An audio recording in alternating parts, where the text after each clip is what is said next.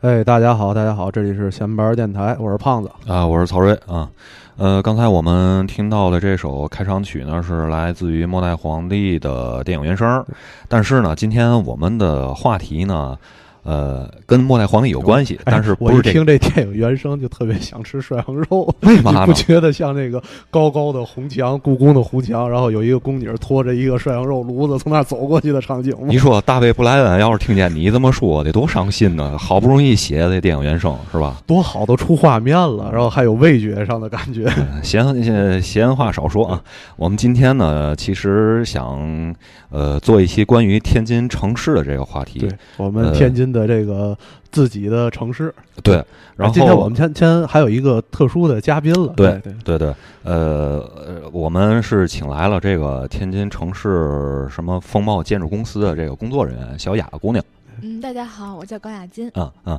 刚才在就是做节目之前讨论了一下，嗯在节目里怎么称呼小雅姑娘，娘。结果我说了一个不行就叫小雅 吧，然对，然后后我们请来了一个那个不会说话的姑娘，我就可以一直沉默 了。呃，其实呢，这个就是我们今天这期节目呢，嗯。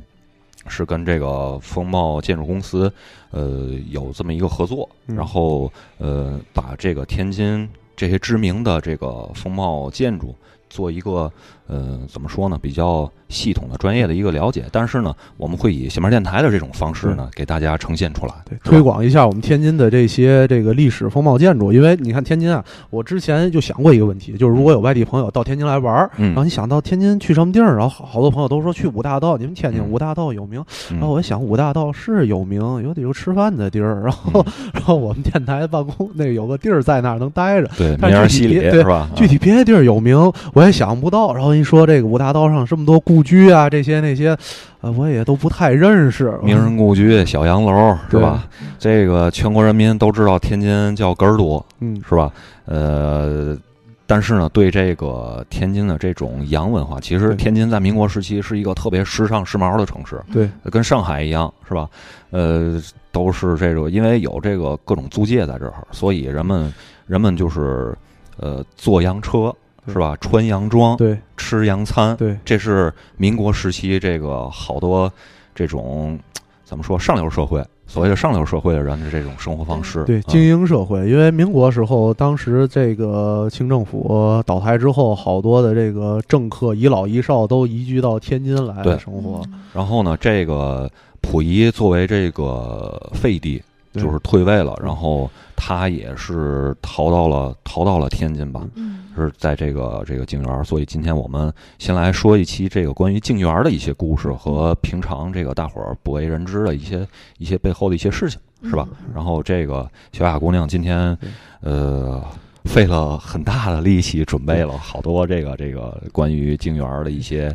呃精好心玩的事儿。精心的准备好多，因为之前我们那个和夏夏姑娘，然后讨论了一下，然后准备了一些问题，然后准备到时在节目中问夏夏姑娘。对夏夏姑娘那儿好几张纸摞了一大摞， 准备跟论文似的。嗯然后我们来的时候把问题都忘了，所以 决定胡乱问点别的问 题。谢谢。然后那个，我就我就先问第一个问题吧。嗯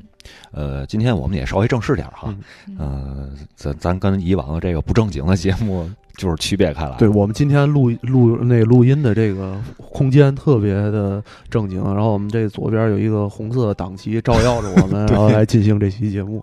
嗯，对，呃，那我先来问第一个问题，嗯就是这个，呃，溥仪到这个天津之后，这静园儿是作为他的呃这个下榻的一个居所。那这嗯静园儿之前还住过别人吗？嗯嗯，就是涉及到一些呃晋园的历史沿革的一些一些事情，跟大家聊一聊。嗯，其实靖远啊这个地方，它我不知道咱们那个天津的可能有也有一部分的这个市民百姓可能嗯还不太知道靖远。哎，对，我就像不知道胖 子就对，不知道经常路过，但是您可能不知道那个地方是什么。我对对晋园的了解中国啊谁，就是晋园对哦过有一个川江 小炒，特别好吃，现在还没了。 您说那地儿，回来我找找去。靖园啊，其实它是二一年就建造起来了。哦，嗯，它原来呢，并不是为溥仪下榻而专门去建造的嗯，它的这个主人也是历经了多少位。哦，呃，第一位主人就是建造它的这个主人是陆宗舆，嗯这个人呢，他是当时北洋政府的驻日公使。哦，嗯，嗯他是在这个一九二一年的时候斥巨资修建了靖园。嗯，呃，靖园呢，当年就出名啊，叫做嗯乾园，就哦是，陆宗舆起的名字。嗯，然后陆宗舆建完这个地方之后呢，住了是有不到八年的时间吧。啊、第二代主人溥仪嗯携着这个家眷哈，嗯就迁居到了靖园，而且呢，将它更名为靖园。嗯，啊、寓意这个静观其变，静待时局，嗯，呃，以图这个复辟的还契机还是不死心啊，对，啊不对死心。对对他，我我昨天我跟胖子在准备咱这期节目的时候，我们俩看了一个那个那个百家讲百坛家的，讲坛，啊对，一共四十集，但是呢， 操，看不完， 所以就是看了几集。然后溥仪到天津之后，他拿就是他到那个我忘了是哪个地儿了，卖自己的那个字儿，对啊对对，他给自己呀、古玩字画，他给自己起了一个笔名儿，嗯蒲浩然叫不是叫青金，青是那个青色的青，嗯哦然后金呢是那个毛巾的巾。我还以为是那个青金暴露那青金卖大力丸的那 个，这个青金，如果大家自己就是仔细的想一下，其实就是清朝的皇帝对“清帝”那两个字对儿对，他把那个“清”的那三点水儿给去了，然后把那个“帝”的上面那半部分给去了，然后他给自己起的笔名儿就叫青金。啊，对，嗯像这个皇室的后人族人，就很多就改名就是金什么什么啊，对，啊，对，因为就带着“帝”字儿嘛，对就是自己还是这种清朝的。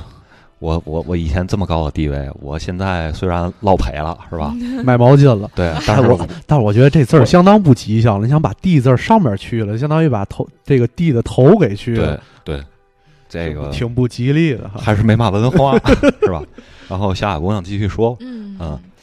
嗯，溥仪在这个地方住了两年多。然后嗯呢，嗯三一年的时候就从靖园离开，离哦京出关，前往东北了。哦，然后溥仪离开之后啊，靖园又是几番易主啊，历经变迁。嗯嗯、那么当时呢，靖园成为过这个日本驻华北的一处特务机关总部，曾经使用过一段嗯时间。嗯，这是在那个溥仪走了之后，对是吧，是嗯在一九三二年的时候嗯成嗯为的这个特务机关总部。嗯然后呢，在一九四五年的时候，被当时国民党这个党政部呃党部机关征用了。嗯嗯，四八年呢是当时国民党天津呃警备总司令陈长捷的私宅，哦，然后就是建国啦。我们建国以后，四九年到六六年的时候啊，是先后成为天津市总工会和天津日报社的呃这个办公用房跟职工宿舍。嗯哦，对，它也是呃慢慢就是演化成后来我们看到的这个四十五户居民杂居的一个大杂院的状态。好嘛，嗯后来成大杂院了，昔日对这个这句话怎么说来着？昔日这个 话就别乱说，我也背不下昔日皇帝居，然后今朝变成大杂大飞飞大杂院入儿。飞入百姓家，好念得好，念得好。 哎因为我之前在那个就是南京路快到那个那个那个那叫什么鞍山道鞍山道的嗯那个路口儿呃工作，我刚一上班就在那儿工作。哦，然后我我我有时候会溜达到那个鞍山道拐过去，然后鞍山道就是把着那个南京路那个口那儿有一个也是比较大的一个武德建筑，殿，对，嗯，武德殿，然后我就看我之前就关注了一下那建筑，我觉得这个就是完全不是中国人盖的，对对特别像日本的建对，筑它，那一片都是日租界的范围，整个都是日租界对的从范围是现吧？在锦州到嗯南京路到海光寺，一直嗯到这个和平路那嗯这一圈儿嗯是属于日租界。日租界哦是对吧，然后像鞍山道当年叫宫岛街，哦，啊，宫岛宫岛街街，然听后这名儿还和挺好听的。和平路叫续街。嗯，对它啊这个都属于当时这个日租界，然后呢，溥仪他其实从呃紫禁城被嗯驱逐出来逼宫之嗯后，嗯来到天津，嗯到了日租界居住，也是在当时日本的安排下。啊，对对对对对，对，当时啊是。最这这这又这又是昨天咱俩看的那个，嗯当时冯玉祥是在那个紫禁城里拿着大炮，对，逼着那个溥仪说对：“你再不出来，我就轰你了啊对，就然后就给你们家炸了。仓皇而哦逃。逃他当到时天津是，嗯、据说哈，因为这个溥仪跟呃陆中林后来在我们就建国以后哈，嗯他们两个人都是政协委员的身份，嗯，哦后来还在北京开会的时候偶遇到，嗯然后当时两个人就一笑泯恩仇啊，嗯谈笑风生。陆中林说：“我当时其实说要拿炮轰你，我在景山上架大炮，其实是骗你，就吓你的。哦他根本没有。哦他将溥仪这一世皇族逼宫，仅仅在下午四点多用了两个多小时的时间嗯就完成了。对，特别因为因为快当时好像是说三个小时你不搬出来就开始炸啊，了哦对，对对，啊就特别快。我觉得也胆儿是。太小，不是，我觉得也是见面儿互相给个台阶儿，你不能说当时我马上就要点火炸你了， 那溥仪没话往下接 哎了，也对吧对对对确实对哈对，嗯，这个日本人还挺会选地儿的哈，就是日租界，你看嗯他选的这个一系列范围都是天现在的这个还是天津最就是繁最华核心的地对方，百最货大核心楼、雀业场都最核在心这个的地地儿儿。。对对因对为，哎，因为小时候，小时候那个我老姑住辽宁路，然后就是也是刚才小雅同学说的那个日租界那房子，嗯就是老那房，也是大杂院啊。当时嗯我就记得印象特别深，楼里边都是木板地，二层小楼嗯，都是木板地，然后后边还有一个小院儿。那个房子修的就以小时候认认为的那个概念，就特别的格局。天津话就哦讲特别格局，特别讲究。嗯就是你现在一想，能和是这个房子是就是用用日本人的理念来造的，是完全能契合上的。哦，我我小时候也也有过一段经历，是我嗯爸在那个营口道那边上班儿，呃，他们呃，他就是最开始是那个建筑，他们在那建筑，嗯他们是天津市嗯交通局，哦，他那建筑我不知道，我忘了是什么风格的建筑了，但是我印象特别深刻，他们整个的那个建筑里面全是那种特别呃红色的木板地，嗯然后门是特别高的那种，窗户也特别高，特别高大那种，然后那个呃窗户上那个把手是嗯特别呃西化的那个圆的圆形的把手，营口道这边应该是是法租界或德租界吧，呃具体具体咱不太清楚，对对，咱不知道就对别瞎哎说了啊，但是因为老天津啊，就小时候我不知道你们听没听家长讲过，就天嗯津市到和平这边分地儿，然后比如那个小时候家长说到法国菜市儿去买东西，到意大利菜市儿去买东西，还有当这样说的，你没听说过？哎我没小有同学听说过我对姥吧？姥说过，是吧我？们哎，当时法国菜当市时在长春道哦是吧嗯？哦，长春道菜市场是啊吧？对，叫法哦国菜市儿那对哎会儿。你看你你还能记，我当时觉得特洋气，我说还有法国菜市儿 卖什么的呀？都是卖乳 酪，都是卖烤鸡的。嗯就您刚刚说那武德殿啊，它嗯以前是日本的一个道场，哦，就是就是武士道就在里面习，就是那个嗯，平常嗯就叫什么那个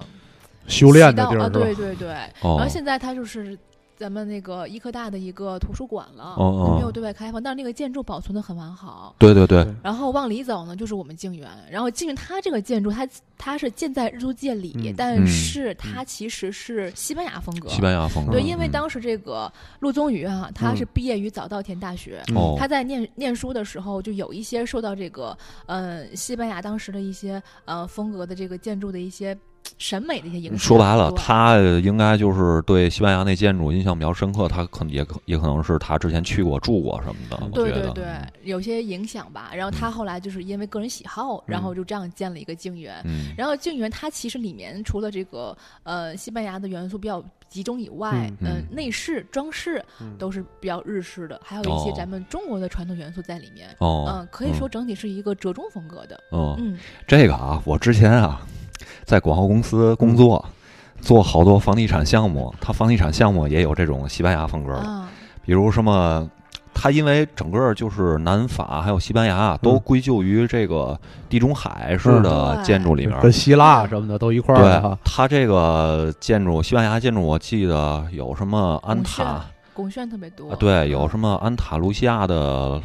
楼梯，嗯什么嗯还还有能这记住种手抹墙，嗯是吧？然后整体的风格是应该是那种土土黄色的对对对对土黄色对风格对的，静园的外墙就是这对样。，然后还有这种铜瓦红色铜瓦啊那没错种铜瓦那那种那种东西，对嗯，你看我这专业行嗯不太专行？业了。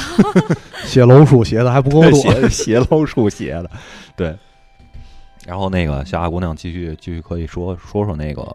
呃静园儿里面儿一些陈设风格的，嗯，比如咱呃，因为咱上次不也是去过嘛，嗯，然后我们一进去会有那个就是小的那种是是喷水的那个鱼头的那个东西，是吧？啊，鱼那形叫碧那叫泉喷，泉，那叫喷鱼泉形啊碧泉啊！碧碧泉泉碧泉 啊，对，这碧泉是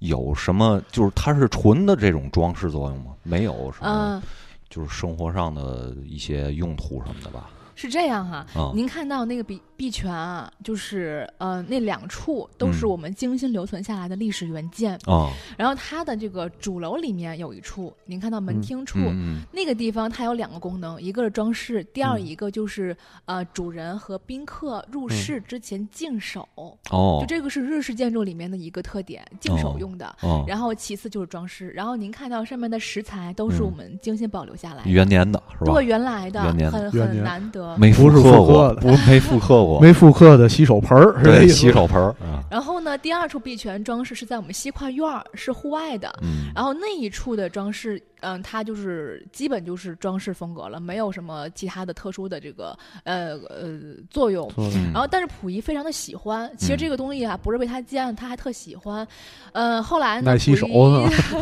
溥仪到 了这个太干净，嗯伪满皇宫之后啊，嗯还是仿照这个鱼形碧泉的样式，还建了一处龙形碧泉。哦，在伪满皇宫的同德殿的九龙门哦那个位置建了一处哦龙形碧泉。哦，嗯你一说这龙这个，我想起来了，他就是从呃北京到天津，他选了一个日子是二月二，龙抬头，龙哦抬头，哦对，他希望借着这个吉日能，哎，能让自己就是生活上能有有一个向上的变化。能有复辟那一天。啊但是没想到，就是在这个背离人民群众的道路上越走越呃远。越走越 远。可以这么说，因为他就是逆逆这个历史潮流了已经。对对对嗯，那、已不可能经的事情。对，已经不可能复辟了，嗯是吧？嗯，然后呃，就是呃，之前看那个静园的时候，我还看的就是看到有好多这个建筑的细节，你嗯比如说呃，介绍过这个玻璃对是吧？对，因这个为有有什么说法？我们这个静园它。嗯，虽然说是历经了多少代的这个主人哈，嗯就风雨沧桑这么多年，将近嗯百年了，嗯但是建筑主体还有一些这个细部构件是保存的非常完好的。嗯，我们的这个建筑，呃，您看到的整体的主楼，包括西侧的连廊啊、平房啊，都是嗯原件保留下来的。哦，主楼里面的一些细部的呃一些这个细节，比如嗯窗子、嗯呃门框、嗯木质结构。嗯，玻璃，您刚刚说那玻璃，我们在花厅的那个地方啊，全都是比利时当年进口过来的水晶玻璃，对我这哦我对这个印象特嗯特别别深刻深哈，，对啊，，它通透度特别好，嗯而且我们在修缮的时候，就因为当时居民们住的时候，确实破坏的，呃，有一些破坏程度在里面。嗯，清洗的时候都不敢用任何的化学试剂，就是完全用清水啊，各种哦处理。一遍一啊遍拿拿擦水擦的，拿水擦，这个具体的我也不太，都是我们这专业的这个施工团队去处理的。嗯 呃，确实是，包括我们的地砖，您看到我们门厅处保留的地砖、耐火嗯墙砖啊，嗯这些都是嗯保留下来了。还有哦一个嗯、呃小餐厅的一个酒柜，嗯上面呢包括五金配件，您回来可以再去仔细看一看啊，都是嗯哦我们当时依次编号，然后逐一复原上去。等于就是咱们修缮的这个整个过程当中，就是完全是按照原来溥仪生活的那个样子给它复原了。对，我们的原则是修旧如故，就哦，最大限度的尊重历史，就哦进行大量的这个嗯，就是嗯研究啊、历史嗯调研啊、考察工作之后，然后对这个地方它原来曾经是嗯什么样子的，我们搜集大量的历史资料进行复原展陈，嗯嗯，那说白了，这个工作量相当大了。对比重建一个建筑要大多了。哦对你嗯说白了，你修这个整个建筑的时候，你得把整个呃之前这个建筑里有什么，你现在弄明白了，对对吧？？没错没错没错。然后你还得按照以前的那个样式，去复原它，找这个相同材质的东西对来把它修缮完整，是对吧？就我整觉个得等于叫一个叫复刻的静园儿，这元太元年复刻。这太花功夫了，这个嗯是嗯嗯呃，我们歇一会儿，听一首歌。呃，我们今天放的所有歌都是来自于《末代皇帝》的那个电影原声里面。呃，然后一会儿我们呃回来继续聊我们静园的话题啊。然后我们现在听的这首歌叫《The Emperor's Words》，就是皇帝的华尔兹啊。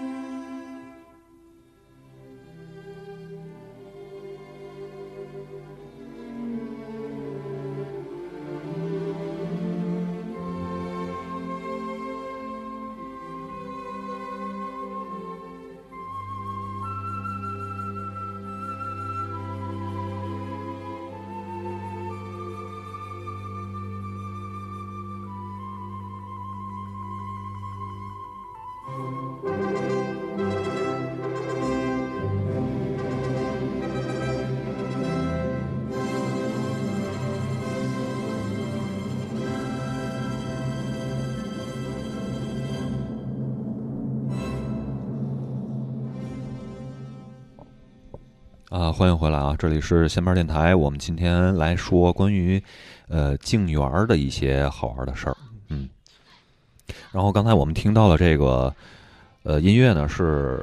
在电影里面表现的是这个溥仪呃这种西化的这种生活方式，在家比如开了一个大 party，吃洋餐，嗯对吧？跳这种华尔兹，嗯，呃，所以那个对我们这儿啊有有一些事儿，就比如溥仪啊，生活特别西化，这个我们大家都知道。嗯但是在这个他的这个生活方式和他这个婚姻生活，一直都是这个老百姓啊特别爱热衷聊的这些八卦，包括说现白在说白了，了，对大伙儿都想知道别人有点嘛糗事儿，对是吧？咱们家过日子嘛样儿的，皇帝他们家过日子嘛样儿的，多梗儿对吧？？嗯然后就是说，溥仪在天津生活的这期间，就居住在静园儿这个整个的这个时期，他的这些生活细节，在这个静园儿的整个的建筑或者咱们现在就展览的这些东西当中，有没有体现这些东西？啊，这个都有嗯。溥仪他当时在天津的时候，就像您刚刚说，的，已经比较西化了嗯。他从在紫禁城，他的这个一九一九年的时候，庄士敦的这个人的到来，庄成为老师，庄老啊，成为他的人生的启蒙的这个西西化的导师吧。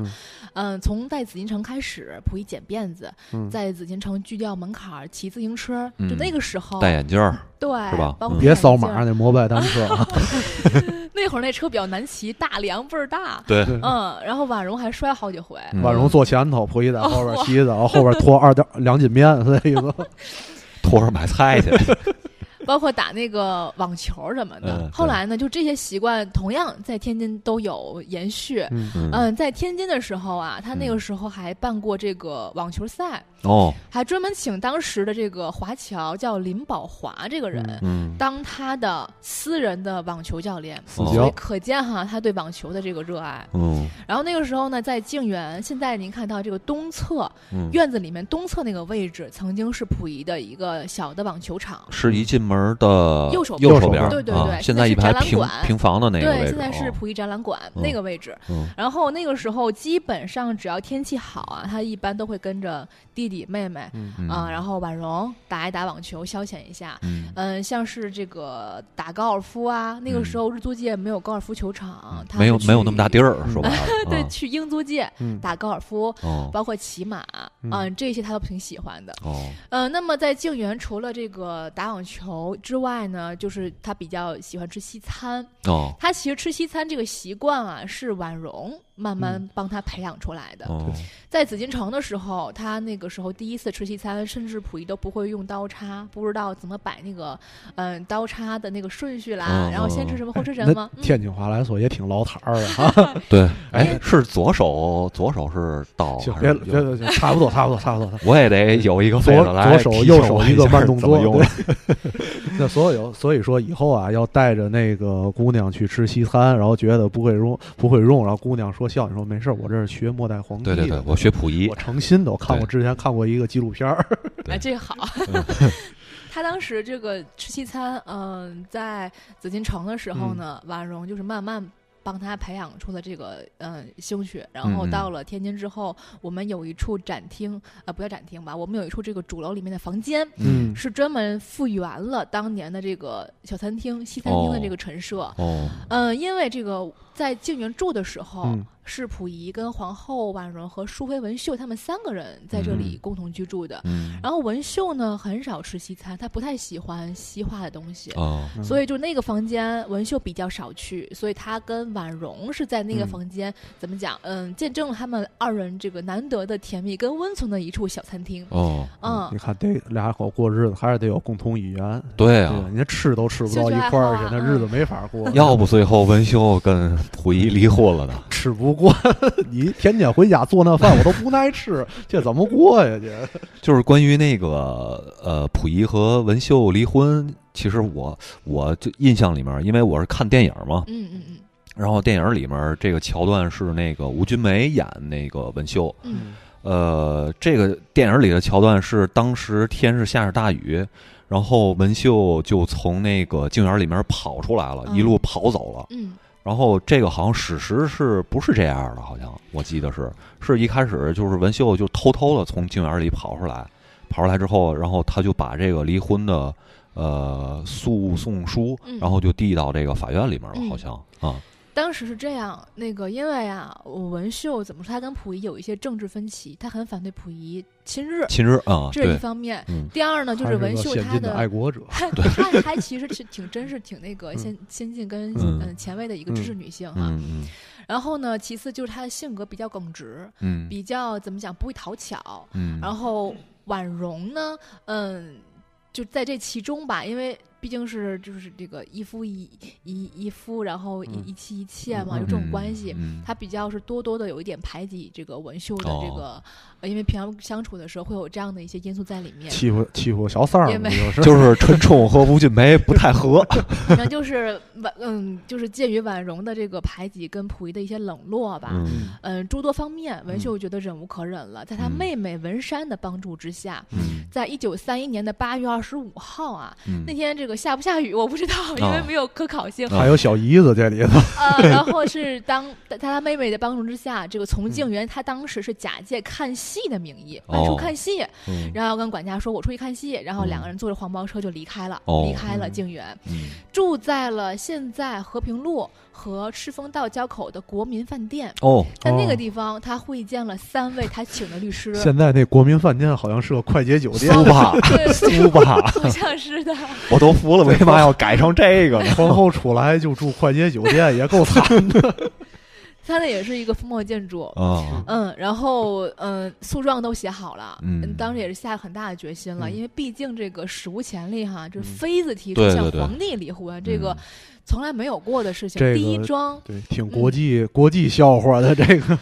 呃，对，它是其实是有悖于这种怎么说呢，封建的这种制度。啊，对，是吧没错，嗯没错，嗯没哎错。， 那就是不是当时的戴安娜王妃，也就是叫英国的戴安娜王妃，差不多吧，哎 对对对，有点一这下就意思先进女性了。 对对对对对对，有点这。你看我们中国出那个先进女性，比你们早多少年？对就是我们的末代皇妃， 嗯他们这个离婚是在三一年的事儿，然后嗯三零年的时候，当时民国政府颁布了婚姻法，嗯哦，所以刚刚好，他们这个三一年的时候，呃，这个离婚是婚姻法颁布一年之后的事儿。嗯然后呢，嗯，溥仪当时是觉得颜面尽失啊，嗯这个我身为皇帝，甭管怎样吧，末代对皇帝也是皇帝啊对，皇室。嗯然后当时这个没有出面跟他就进行任何的这个呃交涉，对嗯交涉跟调嗯解，都是嗯他的呃管家陆宗，都是管他家的 这个老陆总管，呃，管对家去他帮他这个出面，然后哦嗯、呃签订的一些协议。就是中间得有平丝儿了，在对就是太丢人了。当哦时呢是以这个五点五万元的嗯赡养费，然后哦给到文修，然后并且这个有一个很好听的一个名号，就是呃贬淑妃为庶人，嗯哦以后不得再嫁，哦，就是以这样的一种口吻去解除了跟他的这个婚约。嗯就但是这好样像那个文秀后来还是再婚了。有有对有对，嫁给了一个哦这个国民党的一个军官官员军官，对对吧？还是可能挺挺美美满的这一生后后半生，应该还是可以，就还至是少我们现在看他嗯完整了，嗯对 人生他完整就是追求到了自己说白了想要的对生生活了吧活？对嗯嗯，可能之前就是跟溥仪在一起的生活，并不是他想要的，想因要为的你嗯旧的那种制度，咱大家也都知道，就是他们这种婚姻就是，呃，皇上去选，嗯他们有自己的，就是作为文秀来说，他们有自己的选择权。嗯是吧没错，没嗯错嗯，他对从一出生就注定了这样的对命运。是不是家长在中心公园给跳了？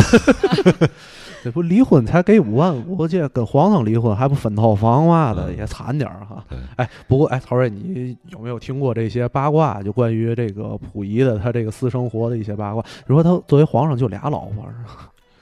肯定还有挺多的，只不过就是这俩太出名了，太出名了我估计是对吧，？你很挺溥挺溥仪惨的，啊关于你说溥仪的八卦，嗯我就知道他可能是不太行，就是作为一个男人不太 行。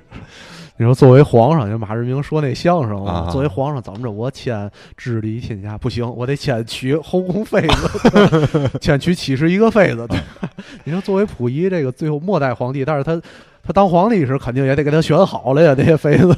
对，最后才娶了两个，而且好像他跟那个他的庄老师还是关系一直是挺暧昧的，是吗？这个我确实没听说，呃是吧？我也是听一些野史上嗯野史啊对对野史，八我也没卦，听对说过。 平时看点小报什么的，上头写的都是这些。嗯，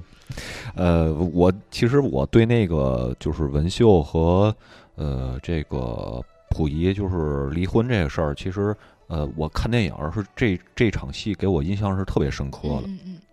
为什么呢？呃，就是因为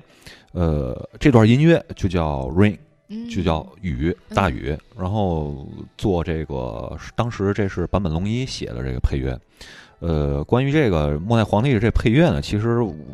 也能做一期节目了。嗯，就是我说一个小的插曲，就当时坂本龙一是作为演员，他去加入到这个剧组里面。嗯，然后，但是当时导演呢，贝托好像是贝托鲁奇吧，嗯呃，就跟坂本龙一说，你要给我这电影做配乐，然后就给了他两周的时间，让他写写这个就是他那部分的配乐，因为这个整个《末代皇帝》这电影原声是三个人完成的，一个是日本的坂本龙一，嗯还有这个呃那个大卫布莱恩，嗯，还有一个人是中国人，嗯叫苏聪，他是啊对对，他苏聪，他是天津人，哦，但是现在是旅居美国了，应该嗯是。呃，然后坂本龙一接到的他自己的这部分任务呢，就是呃写配乐，就是只有两周时间，然后连写带录，就是很赶了，就把这个这个配乐写出来了。但嗯当时他把这个就是呃文秀离开静园的时候下大雨的那个呃那个配乐就是《Rain》这首放出来的时候，在场所有的工作人员都震了。哦啊，所以我们现在来听一首这个，听一下这个 Rain，呃，我非常喜欢这首曲子。然后我们一会儿回来继续聊静儿的事儿啊。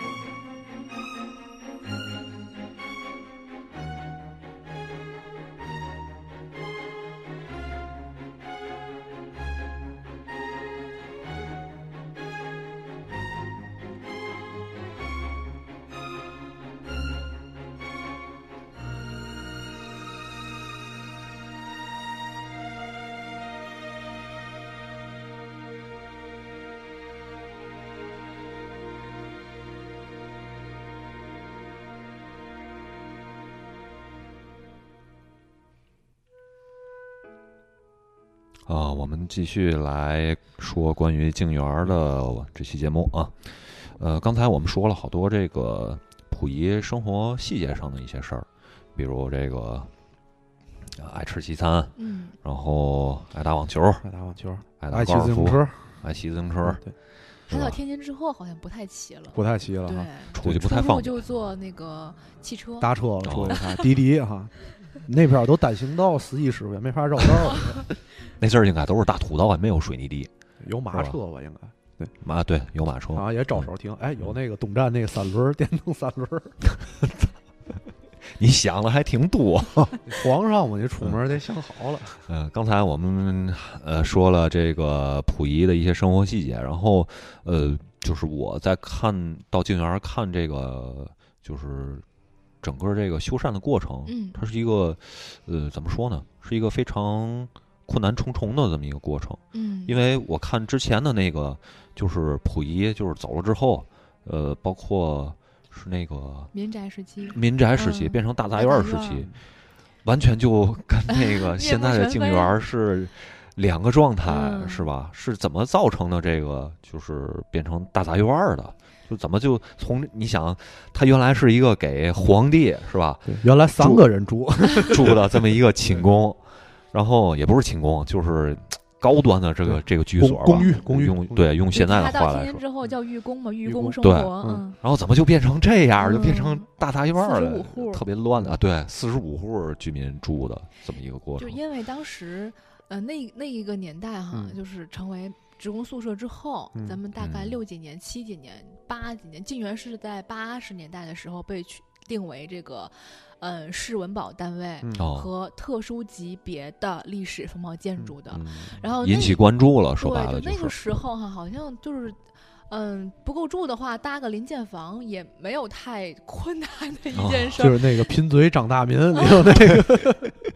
然后我们在两千零五年，嗯这正是这个修缮进园的时候哈、院儿里面的违章建筑的面积已经达到了六百平方米。他这个就是呃住了这么多人，是从什么时候开始的？呃，确切的是说，应该是七十年代，哦，对，七就六是年以地后，震尤其是地震，地震之后对对是对，吧地震之后。哦，地震之后的时候，有一些这个嗯外来居民的一些涌入，然嗯后搭平房、搭嗯邻建，就从那个时候慢慢就是变成了一个四十五户杂居的一个状态了。哦，包括您看到的这个平房，呃，嗯院儿里面现在咱喷泉那个中央呃中庭那个院落的位置，当时全都是平房嗯哦临街，包括连廊，嗯连廊的那个门洞当时已经被砌成墙了，然后好嘛墙里面还打 隔断，啊，反正居住条件也挺差的，绝对贫嘴长大民。真是因为那个时候我们就呃这个国家就鉴定过哈，房屋嗯管理部门鉴定过，已经是危险房屋了，有很大的这个安全隐患在嗯里面，哦，所以我们在修缮的时候呢，呃，当时这个对四十五户居民进行了妥善的安置，当时也是算是提高了生活的这个呃居住条件了，对，因为人那家个地也不方愿自己住在喷泉上边 儿，住林间多里潮啊！确实居住环境比较的。嗯，比较的那个不乐对观。嗯对然后呢，我们在零五年的，因为晋源是咱们天津市零五年的时候啊，嗯为了保护像晋源这样一大批历史嗯风貌建筑哈，嗯出台了第一部地方立法，叫做《嗯天津市历史风貌建筑保护条例》。哦，这那么挺靖重远视啊，对，啊嗯很重视。很重视，然后当时政府也是做了很多工作哈，嗯咱们天津晋源市很幸运的，第一第一幢根据这部立法哦腾迁整理的历史风貌建筑。 哦，所以现在它这个地方，我们晋源也是算是展示咱们呃天津的历史风貌建筑保护利用成果的一个窗口单位了。对，我觉得这个事儿是一件特别好的事儿，能把这些呃历史有故事的建筑最保留下来。对对，可能大家来天津的是来过天津的朋友啊，可能会注意到，就天津的这些，包括那个大沽北路啊，包括五大道地区啊，包括那个静园的那个鞍山道地安区啊全，道，嗯然后你看，有的房子门口都会挂一个黑色的牌牌子对，对字牌，然后上面写着这个原来是什么什么建筑，然后是什么什么什么级等别级保的数，对，对然后什么时候修，呃，什么什么时候修缮完毕的，对都会有一个详细的介绍。没错，我觉得这个是对天津的这些呃老的建筑一件一个特别好的做的一个特别好的保护事儿，能让我们现在大家到天津来，然后有东西可看，然后有地儿可以去玩儿，然后我们现在还能在这儿聊这个建筑，并不是说我们在聊一个已经不复存在的东西了。没错嗯没错，这是对对咱们城市文化遗存的一种保护嗯，和延续。说白了吧，这些东西啊是这个城市，呃，在整个这个它成长的这历史里面的一个见证，没错，是吧？是这样的。呃，嗯你说白了，这大伙儿如果到天津旅游来，有哪些是值得看一看的这个对建筑？对呃，他肯定首先想到的就是这些历史建筑，对，因为小洋它是楼对嗯它有这种历史的味道。说对白了没，错，呃，你想在整个的修缮过程中，它也是费了相当大的劲了。你把这个整个呃历史做了最充分的一个还原吧，算是。对是这嗯样的。嗯像您嗯刚刚说的，咱们五大道哈，这个嗯英租界当年的英租界嗯，成片的这个小洋楼，但是能进去看的、能走进去的为数不多，哦，嗯，很少。嗯，然后静园就是也算是咱们嗯最初对洋楼文化嗯开始这个提倡跟这嗯个重视的一个最初开放的一个嗯点位吧，哦，嗯，嗯，对，那那现在这个如果要我要到静园去玩儿，我能玩儿什么呢？很多啊是。吗现在静园我是能三到里娶 A，俩老婆 吗？ 一进你门儿别先想娶一个， 你这是违法。现在静园啊是三 A 景区，哦嗯嗯，然后呢，您可以嗯在我们这里啊就了解到一些当年的这个呃。能看到当年的这个建筑啊，嗯能了解到一些建筑呃文化方面的东西，嗯嗯还有就是嗯、呃关于一些近代人文历史的一些信息。对我上次去的时候，然后看见那个溥仪的那个卧室里，好像也是还原的以前他就是居住时的那个状态，对是吧？没错，你包括他平常用的哪些东西，穿的什么鞋、什嗯么西装，这个在静园里应该都能看得了解到，对吧？没错，还有这个，呃，我记得上回小雅姑娘给我介绍那个房梁，嗯，我印象也特别深刻，嗯，特别费劲弄这个是吧？对，顶部的人字驼屋架，人字驮物架，嗯，多高级的名字，我都背不下来这词儿。专业人术语。字驮。嗯，一驮，人字拖，它那个因为成为民宅之后，它整体的受力体系会有变化，嗯慢慢将近百年的建筑了嘛。啊，对，但是我们在修的时候呢，也要去最大限度的保存原物的原貌，嗯，它的这个一些对原物，尤其是木质结构的这个保存是嗯非常的、呃要有这个高技术含量的这个里、这个内容在里嗯面，对，因为木头它不好保存，嗯，容易受潮，还容易受蛀，对吧？对。啊，它不像这种水泥式没的错建筑，对啊，，所以我们这个静园的这个修缮复原工作哈，也是咱们天津的一个嗯，算是科普立项的一个一个重大的项高目。科技，是对，因为吧它是对于这个建筑老建筑的修缮复原，嗯嗯呃，会涉及到一些呃科普、嗯科学嗯普及方面的东西，嗯对它嗯是有一些嗯、呃专利呀、哦技术含量、建筑复原的这个专利在里面的。这搞房子修了还能弄点儿专利是吧？这可能建筑学应该在里边会有很多建筑学的科学在里边。对对嗯对对，肯定的，嗯我觉得就是是不是静园呃，应该还有一个一些介绍，就是我们到里边去玩儿，可以看到一些就关于这些场景的介绍，或者一些小博物馆什么的在里边。我们的主楼主要是以嗯展陈复原为主，里嗯面每一个房间它曾经是什么功能，然后嗯场景这个是什么样子的嗯展陈。嗯然后呢，还有两处展厅，一处呢是以溥仪的这一生为嗯这个主线，进行他这个嗯溥仪的一个专属的一个展览馆。嗯，关于这个呃静园的历史沿革呀，嗯包括溥仪从出生到去世的人生脉络的一个嗯介绍，因为他这一生算是比较的传奇吧。啊，对，太人生传的奇了，这五个大起阶段大嘛落，对，从紫禁城嗯娃娃皇帝，嗯 然后到天津做御工，然后出关是伪满皇帝，嗯然后呢又是这个呃。嗯，就是这个在抚顺改嗯造哈，就是嗯十年的这个将近十年的，呃，我觉得他活着就是一部中国的这个近代史，太像活得太像电影里的人了，是吧？他把最自后己的人生活成了电影，只能皇帝才能这样，对对吧对对，对，哎，我觉得这个就有刚才说的这些介绍和这个博物馆和这个小小博物馆介绍这些东西都代表什么，就是他当时生活的状态是什么，然后他这些东西意味着什么。这个游览的这个过程肯定是一个对增长知识和一个你看到这个东西意味着什么一个感同身受的一个过对程。对所以我觉得就是。就像静园儿的这种景点儿，这种大家进去看一看，可以学一些知识，可能知道啊，溥仪大概他的生活是什么样的，回家然后去查一查，嗯丰富了一下你的这个人生的一些长长长见识，对对就对，是长见识比比嗯天津的一些别的建筑，比如就是啊，也在那个赤峰道上某些那些怪异的，大家在门口不停的照相的那些，你可以先。去静园里看看溥仪用的是嘛样的眼镜儿，然后对去旧货儿看看有没有，对买一个，对吧？啊，鼓楼再溜达溜达，现在溥仪的那个就是他戴那对眼镜叫儿二特饼眼镜儿，对，特别流行，嗯现对在啊，对，嗯，大家都在戴那个眼镜儿的时候，就是，呃，不要光看就是明星那些戴眼镜儿，你要知道他们为什么要戴那个眼镜儿。对之前谁还戴过那个眼镜儿？我觉得，如果溥仪是潮人，说他自己是潮人的话，所有的这些明星没有人敢否认这件事儿，对他对绝对是中国近代史第一潮人。对真的是嗯他很善于尝试这个新鲜事物，对，我觉得也这在里面考虑儿因为庄士敦对他的影响确比实较是大挺大的，对嗯对，所以他好多生活方式都是非常西化的。对，没错。嗯，然后咱静园最近有什么好玩的活动吗？哦，我们是这样啊，这个嗯下周开始啊，五一嗯之前就会推出一个变装活动。哦，嗯主要是为了让更多的游客能在小洋楼里面，嗯嗯，体验到这个穿越感，嗯回到咱们那个年代，明白了民民国那个年代，在咸阳牢里面玩变装，嗯，然后我们会 cosplay 哈呃，呃高有级一点，对对，有点那意思。对，嗯因为我们有文化底蕴在里面，哦对对对嗯，。嗯然后会提供一些那个年代特有的服装，嗯然后哦您可以在我们特定的场景里哈、嗯就进行拍照啊，就是诸如此类的活动吧。哦嗯嗯就是说那个可以